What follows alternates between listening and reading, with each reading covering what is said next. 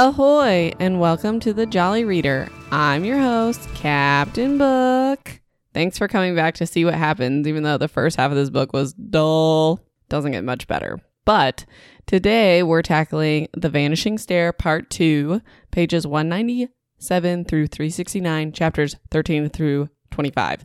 I just say that in case you read the book or you want to follow along. I don't suggest you read the book though. So, anyways, if you haven't listened to the summary of part one, you could probably survive without it, but you go back and listen to it, it'll be fine.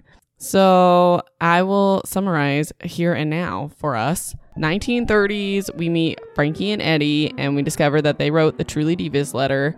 And at least Frankie did not participate in the kidnapping or Dottie's murder because she's genuinely shocked. We think Albert Ellingham is having an affair with the house mother of Minerva, Miss Nelson. He is. We find that out for sure.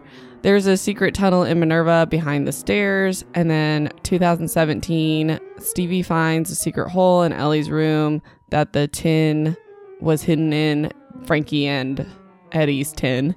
And Stevie meets Fenton, a writer who's investigating the Ellingham case. She wants Stevie to find the tunnel in Minerva. Ellie's still missing, and David wants to find her. Okay, things to look forward to a dead body, a kidnapping, and a solved riddle. It sounds like a lot, but it's super disappointed, so buckle up. Chapter 13, shall we begin? Okay.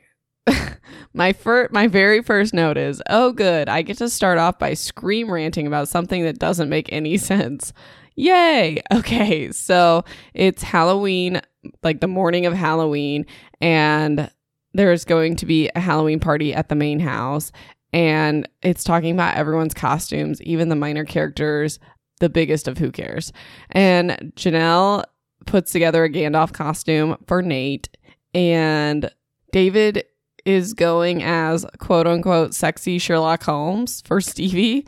He bought a coat that apparently cost $2,000 and he charged it to his dad's credit card, and she's still avoiding her feelings for him. Not for long, unfortunately. Talk about toxic relationships, but anyways. Side note, before they go to the party, Stevie's looking for the Minerva secret tunnel. So she's looking in the rooms and the bathrooms and stuff, and she doesn't find anything. So she doesn't believe Fenton. She's like really aggressive about it. She's like, no way, Fenton's making this up. I would know. So then it says, boom, Stevie figures it out. Okay. So what happens is they're at this party, and her and David are, skip everything because nothing's important her and David are outside, like the main hall, and she's looking at the kitchens and how back in the day they would store stuff under, like downstairs under the stairs and stuff. And boom, she figures it out. There has to be a tunnel under the stairs in Minerva. So she says that Albert even talks about under the stairs. Where do you look for someone who's never really there, always on a staircase, but never on a stair? I'm sorry, it says on a stair, not under a stair. So that's a weak connection that doesn't make any sense. And then later on, we find out that's not even what the riddle meant. Oh, we'll get there. At the end, I will be screaming. I'll have to turn down the record volume. It'll be like crackling. Anyways, so long story short, Stevie and David find the tunnel behind the stairs, and Nate shows up and he's like, don't do stupid things. So Stevie suggests that they get Janelle because she could get a drone to go down there and look around. But instead, David jumps in the hole, and Stevie, of course, has to follow him, and basically, Nate's gonna stand guard. So, Nate's not about this idea and brings up several good points why they shouldn't go roaming around in this tunnel. And Nate points out that Stevie would go because he, quote unquote, meaning David, is down there. And idiot Stevie doesn't know what he means, but there is a tunnel to explore. She obviously is a stupid girl trying to go be with David. Oh, I have. Typical girl doing stupid things because some cute, reckless boy wants them to. Horrible way to live. Nate cares about her safety and David doesn't, but who's always the stupid love interest? Find your Cory, not your Shawn. But Stevie doesn't deserve anything because she's trash too, so she should find the, I don't know, a trash can. she's so angsty. Chapter 14 well, in the tunnel, David wants a fresh start with Stevie, so he goes the full disclosure route when we get his life story. So, like, kind of big, who cares, but it's like a little interesting, I guess. And it might be important in the third book, we'll see. So, Edward King married David's mom named Becky, and they had David, obviously. Edward wasn't around much because he was doing his political career, and Becky became an alcoholic. Becky had an incident where she burned herself in the bath because she passed out and the hot water was running. So David called his dad and couldn't reach him, and like Edward King's secretary told David to call 911, and David was like nine years old at the time. His mom was fine, by the way. So Edward King was mad that David didn't just handle it, and that's why David doesn't associate with his dad anymore. Then I'm assuming this will come into play at some point, but Becky got pregnant by someone else. We don't know his name, like David doesn't know him, but I think David does say that he works in politics. And she conveniently has a baby with this guy named, well, the baby's name is Allison. So if we remember slash care in the first book, when Stevie thought that David was talking to a girlfriend on the phone, he was saying Allison, blah, blah, blah. That was him talking to his sister, apparently. So Becky and Edward get divorced, and then Edward marries Tina, who's his current wife. Then that's who Stevie knew. And Stevie said she had no idea that Edward King was even previously married.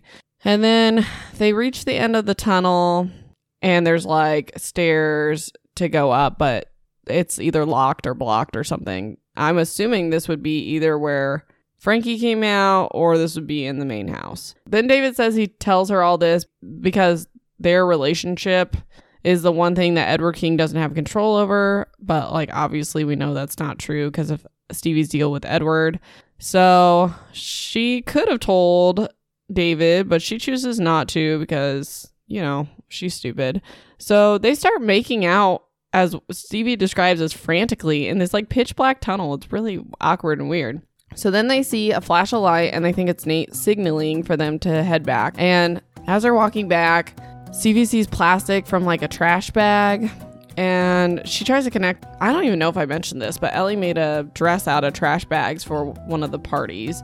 And then Stevie realizes there's another tunnel, and David says they should probably head back and explore it at another time because Nate was signaling.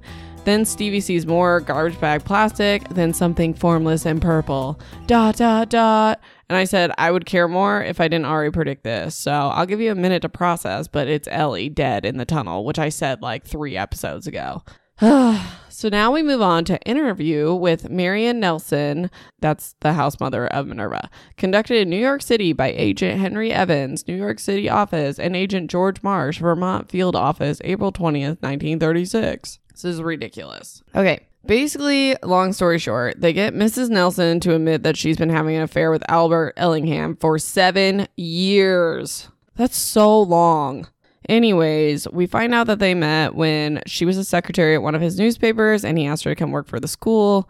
She doesn't think anyone knows about the affair, but also it's been going on for seven years, so I don't know how you don't know about an affair that long. So then she says that Albert was not like Iris whatever. Iris was not like Albert, I guess. She wasn't serious minded. But Mrs. Nelson doesn't say this stuff in a mean way. She's just describing how her and Albert had more in common than him and Iris. But she's like, I don't want to speak ill of Iris who's missing. She just she's just explaining it. Like she's not guilty. I that's just my opinion, but then they ask about Alice and she says that Albert lives for that little girl. You would think that she's the only person in the world. I feel like that's supposed to be pointing at something. We have no idea. So, chapter 15. This would be more fun reading if it wasn't so predictable. They find Ellie's body in the tunnel. So, I say, how many bodies does Stevie have to find before they start suspecting her? Literally, no one thinks, like, oh, Stevie could be guilty of this stuff. It's super weird. So David and her climb out of the tunnel and they tell Nate what's going on. And David tells Nate and Stevie to go to their rooms and put on headphones and he'll call the police or whoever to report Ellie's body. And he'll say that he went down alone and he knows he'll be okay. And he, Nate doesn't know this yet, but like Stevie and David know that David's going to be okay because he's a senator's son. So Stevie turns on music and she like falls asleep. I don't know how you find your second dead body and you just fall asleep. But then Pix arrives and she tells them to pack their things and they're going to be staying in the yurt tonight because, like, obviously people have to investigate the tunnel. Vi's going to meet them at the yurt because Janelle asked if they could. I'm still suspicious of Vi. They're always everywhere. But, anyways, so she informs them that David found Ellie I'm assuming this is Pix. I didn't write my notes that David found Ellie dead in the tunnel. David is at the great house explaining everything. As they're walking to the yurt, Stevie pulls security Larry aside. She tells him what happened, like what really happened, that they all went down in the tunnel and Nate was staying watch or whatever. But Officer Larry already knew because he found the mustache from her costume in the tunnel. He says that she doesn't need to say anything to the police unless they ask for more information, which, why? This is a dead body. Like, he told her not to mess around with this. Now he's telling her, oh, you don't need to tell the police anything. So, anyways, Larry thinks Ellie got stuck in the tunnel. There's an entrance, we know this, in the basement from the main house, and something must have blocked her off. That's his theory because kids just die accidentally at the school now, and that's normal. So, anyways, Larry also tells Stevie that he knows that Edward King is why she's back at school, and he asks her what Edward wants in exchange, and she admits that it's to keep an eye on David and Larry says it's not your job to protect David. Don't follow someone into the dark, which I totally agree with this crap. Like, you're 16 or 17 and he's a stupid boy and you guys are both toxic. And like, I almost feel like David deserves better. But maybe I'm just like too old for books like this, but this is so freaking irritating. I don't even know what to say. I'm telling you, find your Cory underpants. Are you guys too young to know that reference? It's so good. Anyways, go watch Boy Meets World. I think it's on Netflix or something. I digress. So Stevie wants to see David, who's apparently in the library because there's too many people in the main house for the party. Chapter 16. Stevie describes Ellie as being wrapped in garbage bags when they find her body. So why would it be assumed that she got stuck down there? You know who wraps bodies in trash bags? Murderers. Watch one documentary, just one. Like everyone's like, "Oh, this must have been an accident." There was no camera with Hayes and she's wrapped in a trash bag. Inconsistency, so much fun. So Stevie meets at David in the library, and he told her that Ellie was the only one before Stevie that knew that he was Edward King's son. And they got drunk and it slipped out, and she never judged him and she never told anyone. David began sobbing, and Stevie sucks at comforting him, which I can't even judge her. I'm like so bad about that. I'm like, okay, stop crying now. We're all uncomfortable. So, anyways, when Stevie's comforting him, she starts to wonder if what she's doing is like her own feelings or because she made this deal with Edward King. Big who cares? She could have just told David about this crap, but it's just going to blow up at some point. And then I say, Oh, I guess it's going to blow up now. That took two seconds. So Stevie and David head over to the yurt together, and David noticed that the school is taking special care that Stevie's parents don't get freaked out because, like, as they're leaving the library, Headmaster Charles, like, makes a comment oh, we'll make sure your parents are not alarmed about this. So David starts putting it together that his dad flew Stevie back to Ellingham. And then this says, okay, I audibly laughed while reading. So David's half crying, half furious that his dad got to Stevie of all things. And what's the logical thing Stevie does? I think we saw this in the girl in the picture, but Stevie just runs. She just runs away. He's like, Hey, my dad made a deal with you, didn't he? And she just takes off down, I don't know, down the sidewalk. And she runs to the yoga studio and ties straps around the door and makes a bed out of yoga mats and texts Janelle and Nate to tell them she's going to bed and she's fine. And she just goes to sleep in there. What in the crazy is happening in this book? It's ridiculous. This whole thing is so stupid. I want to know if this is something I just missed. Do teenagers really just like run away when like emotions happen? I don't know. Next time someone tells me they want to talk, I'm going to take off running. Chapter 17. So Stevie apparently just wakes up the next morning in her yoga fort and she's pretending she's a detective because some of them sleep in cars and stuff and it's basically the same thing that she just ran away and slept in a yoga room. It's dumb. So Stevie comes out of the yoga place and Maris starts talking to her, and this is literally pointless, but she can barely believe Ellie's dead. And then Maris said she didn't believe Stevie's accusation at first. And Stevie's like, I only accused her of writing the zombie story and hiding the computer, not to be a murderer. This isn't my fault. And then Maris is like, Ellie and Hayes must have had a lot of secrets and liked hanging out in tunnels. And then Maris says that she thought that they were wrong about Ellie killing Hayes, but now it seems like she did. And Mare says, like, if Ellie did kill Hayes, then she got what she deserved. Whatever. Who cares? Stevie's phone rings. It's Edward King. He asks how David took finding Ellie, and Stevie is surprised that he's not talking about like the deal that David found out about. And he says he will th- smooth things over with her parents. And if anything, they have less to worry about now because Ellie's not on the loose, like a supposed murderer is not running around the school. So then Stevie meets Janelle, Nate, and Vi for breakfast, and David sits down and is super awkward. He didn't stay in the yurt either, and he's just like aggressively eating and ignoring her, and I it's dumb. So pointless. I'm telling you, I read the rest of the book. None of this matters, but we got to go through it. So Stevie gets up to get some food when Gretchen approaches her, and Gretchen asks if Stevie thought Ellie really killed Hayes, and Stevie's like, I don't know. It's dumb. We know she didn't. I mean, we don't know, but we know. So headmaster Charles announces to the cafeteria that one is what happened. Like one of the students found Ellie in the tunnel. Everyone already knows this because it's a school and people gossip, whatever. Can you tell I'm annoyed? Because I feel like I'm just like, ah, this sucks. I hate this book. Uh, anyways, okay.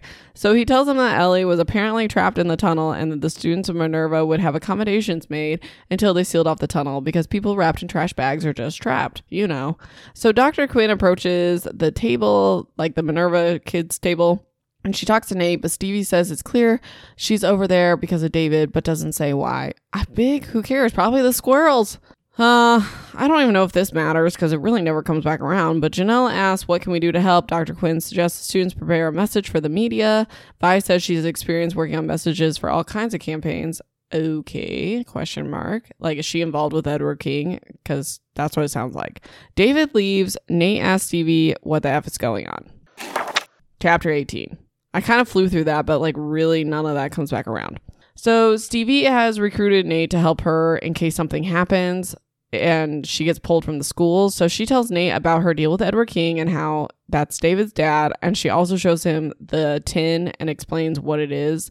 And then Larry calls Stevie and says she has a visitor at the main house, which apparently is a big deal because they don't even allow parents just to like randomly visit. And it's Dr. Fenton and Hunter. And Fenton talks to Charles while Stevie gives Hunter a tour it's really drawn out. But long story short, which you're going to hear me say a thousand times because summarizing this book was an absolute nightmare. So, long story short, Hunter tells Stevie that Fenton believes the rumor that Albert changed his will to whoever found Alice dead or alive would get the Ellingham money. Stevie doesn't believe it because if that was true, it'd be more published. Like at the time, they would have published it to have people come forward. Hunter says that Fenton talked to Robert Mackenzie and that he went against Albert's wishes and never made it public because he was worried about imposters coming forward. So Fenton also thinks that the school boards knows this is true as well I don't know why Fenton thinks that, but it makes more sense later on. So Hunter's telling Stevie this because he thinks his aunt is using Stevie and only wants the money. He informs Stevie that she isn't the first student that Fenton has recruited this year, but he doesn't know who this other person is. He just overheard them talking on the phone. Stevie assumes it was either Hayes or Ellie, which I feel like is probably accurate, but like I also feel like it could be Vi or Jermaine, or I, it could literally be anyone. And this literally never comes back around. And we'll probably won't find out till next book. So Jermaine walks by, and Stevie thinks that Jermaine overheard this conversation, which this doesn't come back around either. But Stevie says she just accidentally repaid the favor she owed to Jermaine. I'm like uh, irritated now because I wrote these first half notes like several days ago, and I'm now realizing that none of this comes back around. Like Jermaine doesn't make a bat report or anything. It's so stupid. Chapter 19. okay, so five days have passed since they found Ellie's body, and Edward King assured Stevie's parents that everything's fine. David's acting normal, but is completely ignoring Stevie, but he's going to classes and stuff. Big who cares. Mudge, who's a pointless character, is talking to Stevie in science class. Nothing important. He's super nice, just not the place to discuss it. That's what my notes say. Stevie thinks Ellie must have been in the basement before to know where the tunnel entrance was because she only had a few minutes head start. So that basement's really confusing. You couldn't just go down there and be like, oh, I found a secret passage. Great. So Stevie, we even remember this. Stevie gets an email response from Ann Abbott. This is the person that wrote the cookbook that mentions Frances and her family. So the email response says that Frankie was cut out of her parents' will for something unknown. And my notes say read page 284, the last paragraph. So let me get there. So this is in the email response from Ann Abbott. I did speak to someone in the family when I was writing the book, and I seem to remember they said that Frances may have gone to France right before the war and that she lived in Paris and had a daughter. I'll see if I can find out more. You have me curious now. Blah, blah, blah. Have a wonderful day. So I say, duh, I predicted this. The daughter of Frankie and Eddie is probably Edward King's mom. Big who cares? They don't talk about this ever again in this book either. Is it just me or is it pretty clear that like Edward King killed or was involved in the death of Hayes and Ellie? Like he's the only bad guy left around present day. Okay. Stevie rants about what? What is she ranting about? I don't even know. Okay, so Stevie is ranting about the will stuff, I think.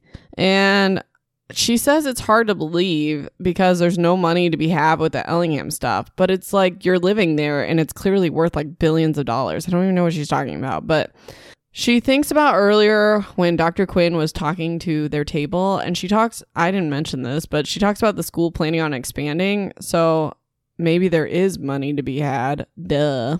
And this has an asterisk.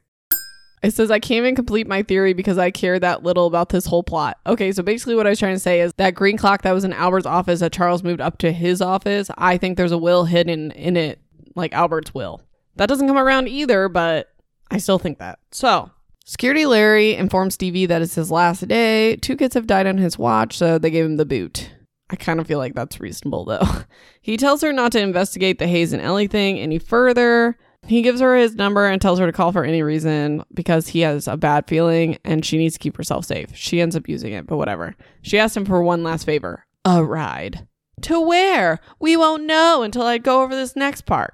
October 30th, 1938, 1 p.m says, I'm confused by this chapter. There's a lot of information, but I don't know how it all fits together. So there's that. It's Albert's perspective. It's the day he goes on the boat that blows up. It starts with, It was funny, really. The riddle had been the answer. It's not the answer. They explain it. I'm going to scream about it. So save like the last 20 minutes for me to have an aneurysm. Talks about the green clock that's in Charles' office.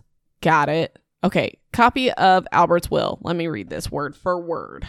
291. Let's see here. So first of all, it says he scanned it until he found the part that concerned him. So the last part that I read is the part that's concerning. The amount of $10 million shall be held in trust for my daughter, Alice Madeline Ellingham. Should my daughter no longer be among the living, any person, persons, or organization that locates her earthly remains, provided it is established that they were in no way connected to her disappearance, shall receive this sum. If she is not located, page turn, by her 19th birthday, these funds shall be released to be used for the Ellingham Academy in any way the board sees fit. So he's kind of concerned about the 18th birthday situation. So Mackenzie expresses concern about releasing a reward to the public, which we already know because Fenton says that. Whoever finds Alice gets the fortune, etc. Albert claims he knows something about his daughter that no one else does, so he will know the truth if someone comes forward. I don't know. They talk about that a ton too, but like, Lord Almighty, that doesn't come around either. How many times have I said that? 15? So Albert talks about the riddle on the Western Union slip. Where is someone never really there? Don't even get me started. So he says he finally wrote it out, but for several days was not ready to commit it to paper. He had known, it's not does not specify what, since he first read the Sherlock book that Dottie marked. This is so dumb because now I know the answer. It's really annoying. He found the sentence she underlined and it meant something to him. And I have, I have some problems with this. So let's dive into my mind what I was thinking before it disclosed what all this meant. So the underline is talking about a man's head is empty and you fill it with furniture of your choosing. And I said, We know she did not know who the person was that killed her, but thought it was someone who would hang out at the Ellingham house. Guess what? The author doesn't follow that theory, and Dottie knows exactly who murders her, but we don't. Oh, I'm going to scream. So, anyways, I, from this conclusion, I say it's not Leo because he's a teacher, or the Minerva house mother, or any of the students. And if she didn't know who it was, how could she send a message to Elder about who it was? Which is my problem. But then magically, she does know who it was to get this book to keep going. It said that hundreds of people either work or visit the main house this is wrong, apparently, but I say at this point in the book, I also believe Voracek is the one who collected the money at the dome because he was beat up for not getting enough, like, of the ransom.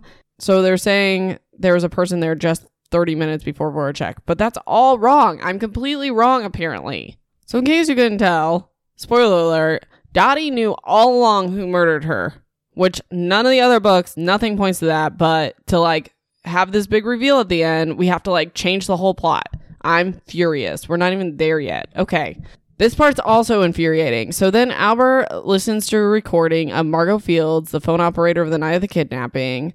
And I'm assuming it's from the court testament at Voracek's trial because I don't know why else he'd have a recording of her. And he says everything was there, all falling perfectly into place when he added what Margot Fields had revealed.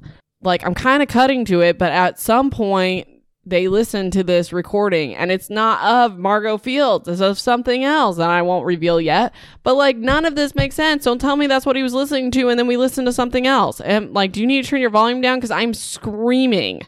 Okay, back to the book. Albert tells Mackenzie he's going to the yacht club. We know. And it goes through the whole thing. Go have a picnic. Go live life. Whatever. I had to read 50 pages of it. So then Albert's looking at the gun in his desk. And I thought this was important, but I guess it's not. But I say at some point he meets up with the house mother Minerva to get the gun back because he previously gave it to her at the empty pool house, but we don't ever talk about that. He decides not to bring the gun. His plan is well balanced. It's time to play a game. So then I have another asterisk in here. And it says the theory at this point is that Charles and the school found or are looking for the will so they can have the money to expand the school. And Fenton's also looking for the will because maybe she knows what happened to Alice and wants to collect on the reward. That's still uh, the theory I hold. Chapter 20. Stevie goes to Fenton's house and waits for her to leave to go teach a class. And then she texts Hunter, who lets her in. And she shows him the tin and explains that she's the real deal. So she has to see this interview with Mackenzie. So Hunter shows her Fenton's notes, which I guess I'm going to read. Page 303. Let's find it.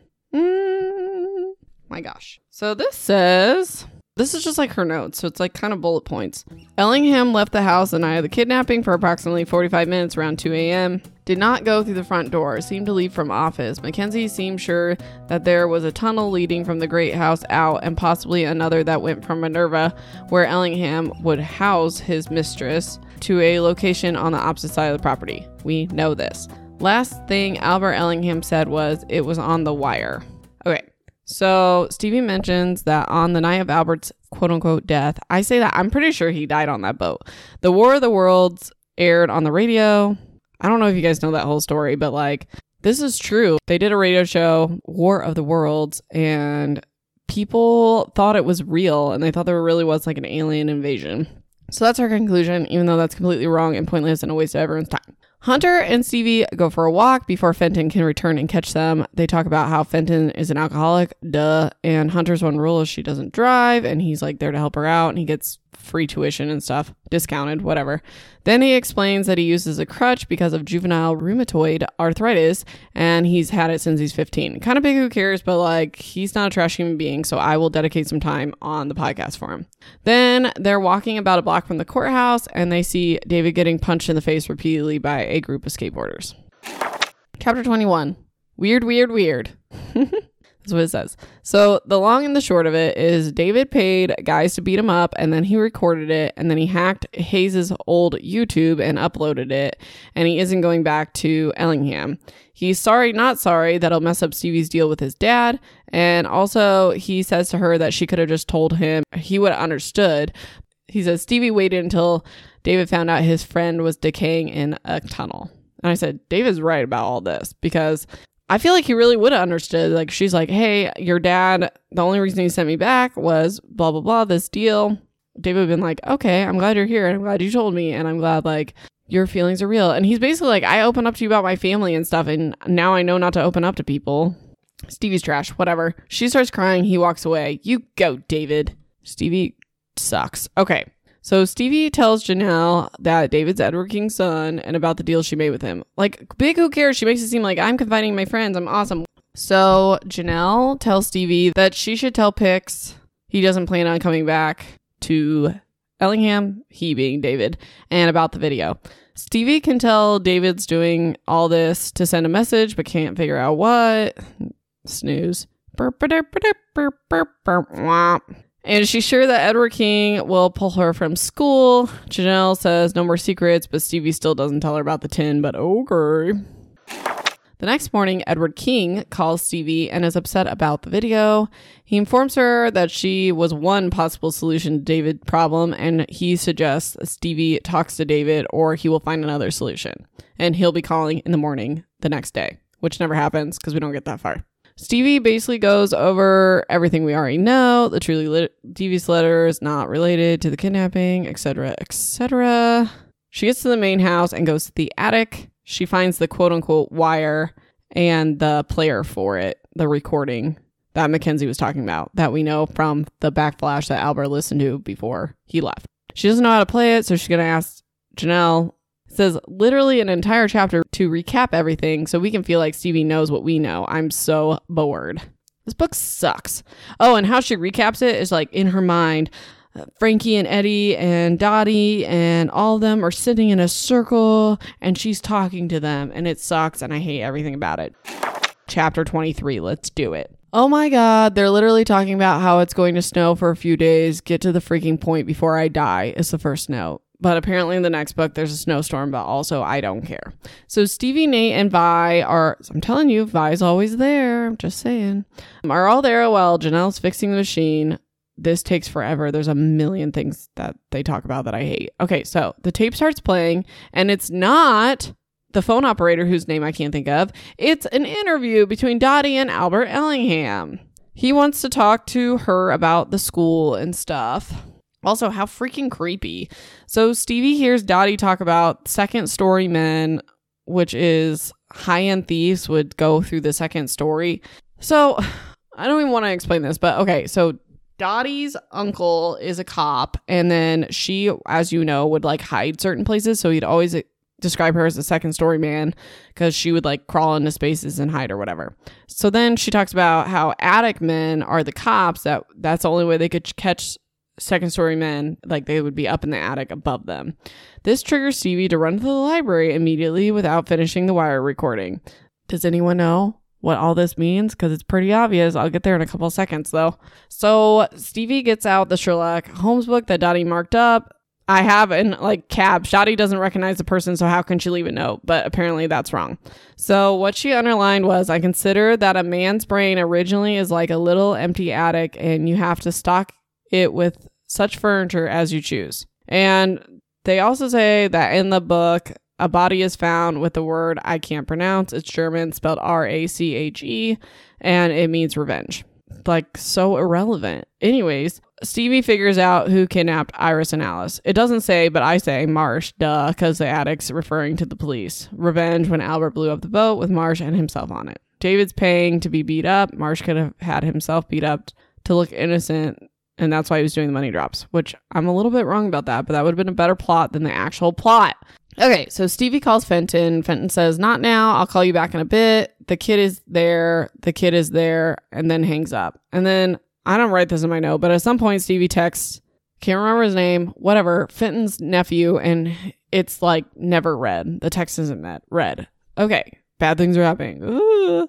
October 30th, 1938, 5 p.m. Albert and Marsh are on the boat. Albert explains to Marsh the marking in the book and explains what I already told you about how it's referring to a police officer. Then Albert tells Marsh the boat is rigged with a bomb attached to the rope and is and they'll both go up if Marsh doesn't tell him exactly what he wants to know. Dot dot dot. And then I have asterisk. Marsh talked to Frankie about the cutout letters, a truly devious letter, so he could have used it to cover up his own crime, which is kind of what happened. Okay, chapter 24. Stevie talks through what we know, another wasted chapter. She calls Larry and says she solved the case, but she doesn't say it's Marsh. She just says, Oh, I solved the case. Then she says something's wrong with Fenton because she won't call back, and Hunter, Hunter, that's his name, didn't read his text. So Larry is going over there to check on her. October 30th, 1938, 6 p.m we kind of figure out what happened. So this is like semi interesting, but it also makes zero sense. So let's do it. Albert's talking to Marsh and explaining all the things he found while investigating, including the cocaine that Leo had that Iris was taking. It does not say this, but I'm saying, is that what was in the compact that Flora like went all the way and wasted six chapters of my life to go get? Really? Because it's never brought up. Really, it was just hiding cocaine. Really? I mean, cocaine's bad, but like six chapters worth of nothing? Okay, my next note, get ready, says WTF, okay, riddle time, I'm furious. Okay, are you guys ready for this explanation? This isn't even me, this is what the book says. Okay, are you ready?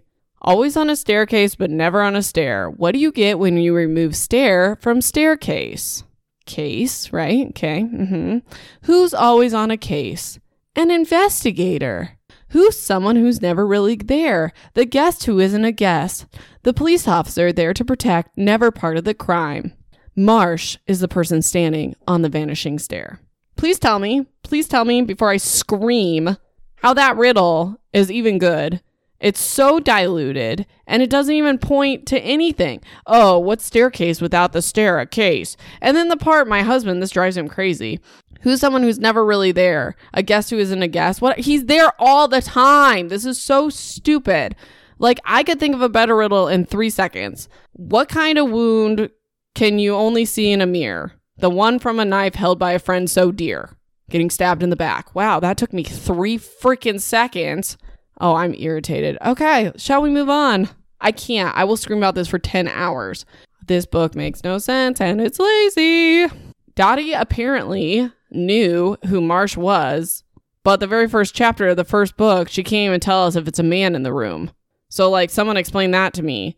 So, they tell us that Dottie's uncle knew who Marsh was, and originally Dottie was afraid to go to Ellingham because it's up in the forest or whatever, and she felt better knowing that Marsh was there. So don't write a chapter from Dottie's perspective and make it seem like she doesn't know the person when she knew all along. It makes the book hard to follow, it's pointless, and don't even get me started on the riddle again because I just started thinking about it. Oh my gosh, I'm furious. Okay, you guys, you want to know Marsh's explanation for this whole thing, which my husband totally called this. I don't know if I said it, but Marsh lays it out for us and he says he's $20,000 in gambling debt, so he planned the kidnapping to get the money. That's what my husband said. He said he thought someone was like involved with the mob or whatever. Okay, so first of all, that's stupid. And Albert kind of brings this up, but he's like, you could have just asked me for the money. And then Marsh is like, no, because then you would never work for me again because I'm irresponsible with gambling debt. And I'm like, this is super, super dumb um you could have just said hey i need it for some fbi thing or like i like i bet marsh could have gone to albert and been like no questions asked. Can i have 20 grand? I'll pay you back. And he would have been like sure no big deal. Also i don't know if this is in my notes but he says that when he planned it he thought iris would think it was like funny and like a story to tell at the dinner table that she was kidnapped because she's so bored up there and that's why she was doing coke or whatever but like also dumb. So he hired two guys to help that he says he didn't think were like dangerous and whatever he told the phone operator to patch Albert to a payphone instead of his house and say that she was like patching him through to Marsh's house. And he tells her to lie because of FBI business, and that's why her story is sketchy. Big who cares. Marsh originally planned for Iris just to be tied up in a barn, and then when he did the money drop off, he would just like get her and bring her back. But apparently, she put up a fight because Alice was with her, and things got complicated. Now, I have a problem with this as well because it says she always went for drives with Alice. So, like, don't act surprised that Alice was there. It's so stupid. So, apparently, after the first drop or whatever, the two men that Marsh hired knew that Albert was worth like a lot of money and he offered them like I think 2 grand a piece and they're like, "No, that's not enough." So they bring in a third unknown man into the situation and that's I'm assuming who killed Iris. They really did beat up Marsh and demanded more money after that, and Marsh was out of control of the deal, and the second drop off was like real, like he didn't plan it. Marsh did kill Dottie. She fell and hit her head, which we know all this, and to basically put her out of her misery because she was like squirming around and stuff, he took like a, I don't think he knew what it was, like a pipe or whatever, and he knocked her, like killed her, hit her in the head. And he also says he's the one that knocked Albert out at the first drop off the plan was always to frame Voracek, and Voracek wasn't involved at all, but Marsh doesn't know who shot him at the courthouse. And that's kind of just like brushed off, like, oh, it's probably like people Voracek knew or whatever. Big who cares. Marsh does know where Alice is. He doesn't say if she's dead or alive. And he doesn't tell Albert where Alice is. And then Marsh says he knows all Albert's secrets, with the newspaper and all the payments made to bury stories to keep politicians on a leash, he bets Mackenzie doesn't even know all of it. Marsh says he knows about Alice too, and he asks if that's Albert's biggest secret of all. And then Marsh drops a cigarette and sets the whole boat on fire and it blows up. Are you disappointed as I am? Because I'm very upset. I'm sad. This had so much potential. Okay, one last cliffhanger before the book ends. Chapter 25 Stevie's talking to Nate when Larry calls. There was a house fire.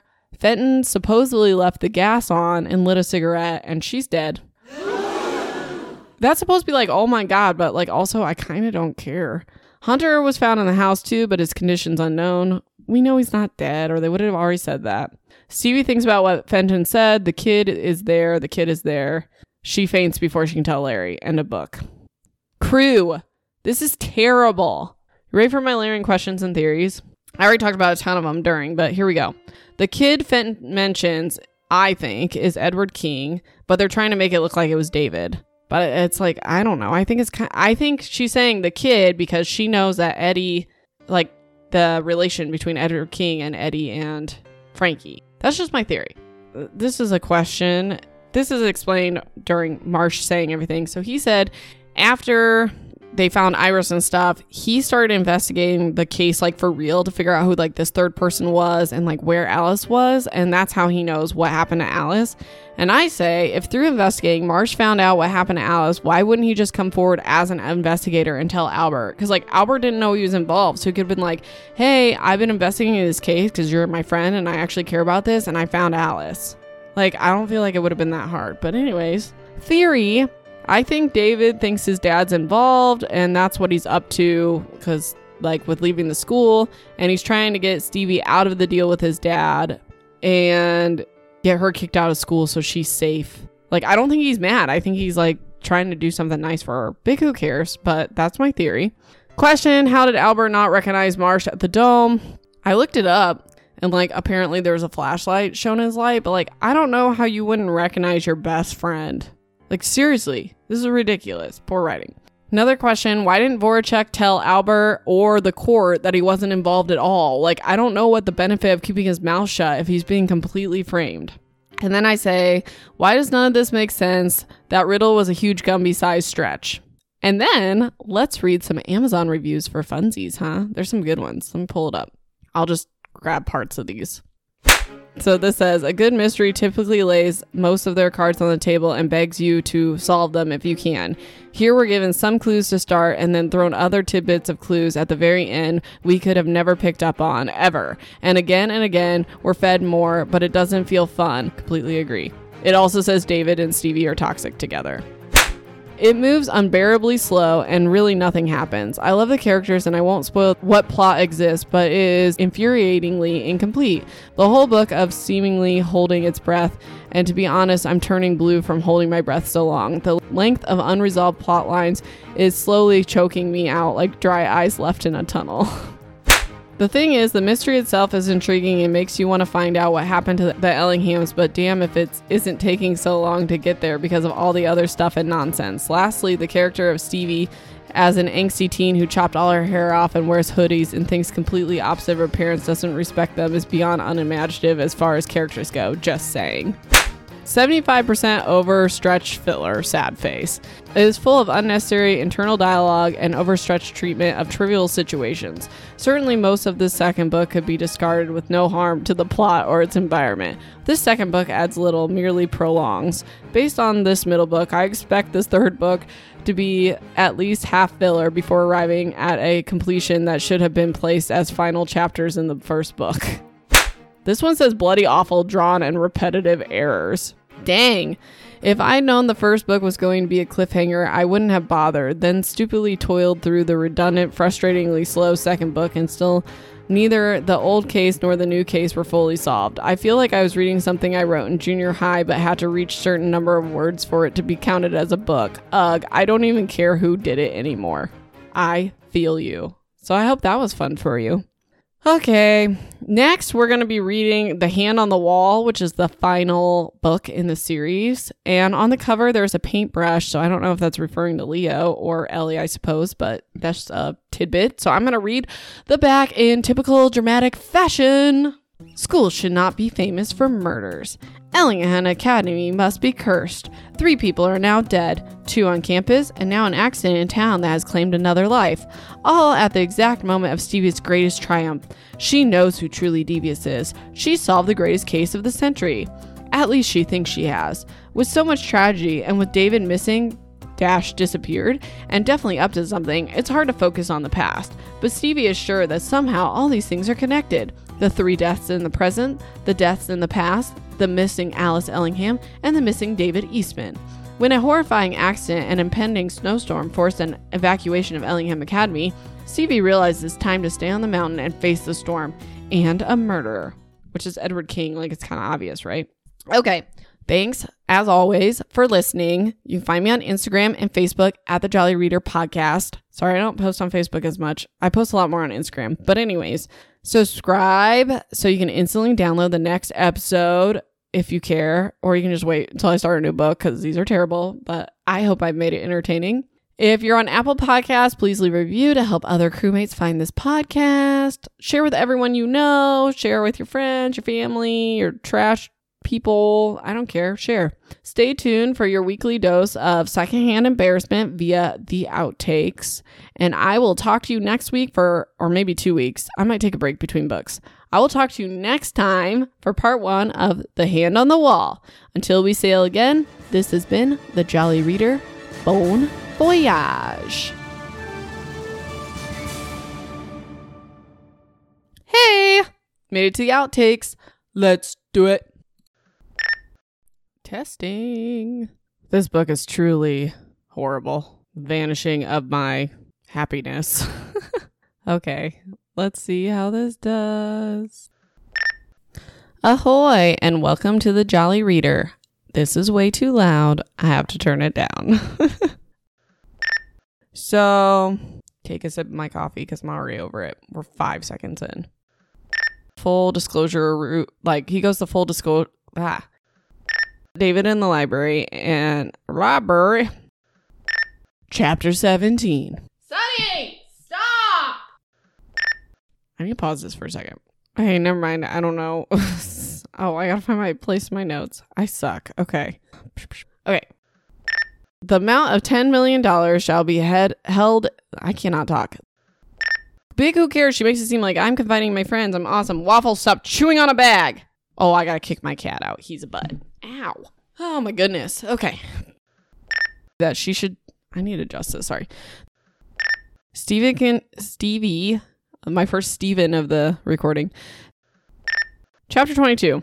The next morning, Steve. Er, I am Allie, and you are listening to my mom.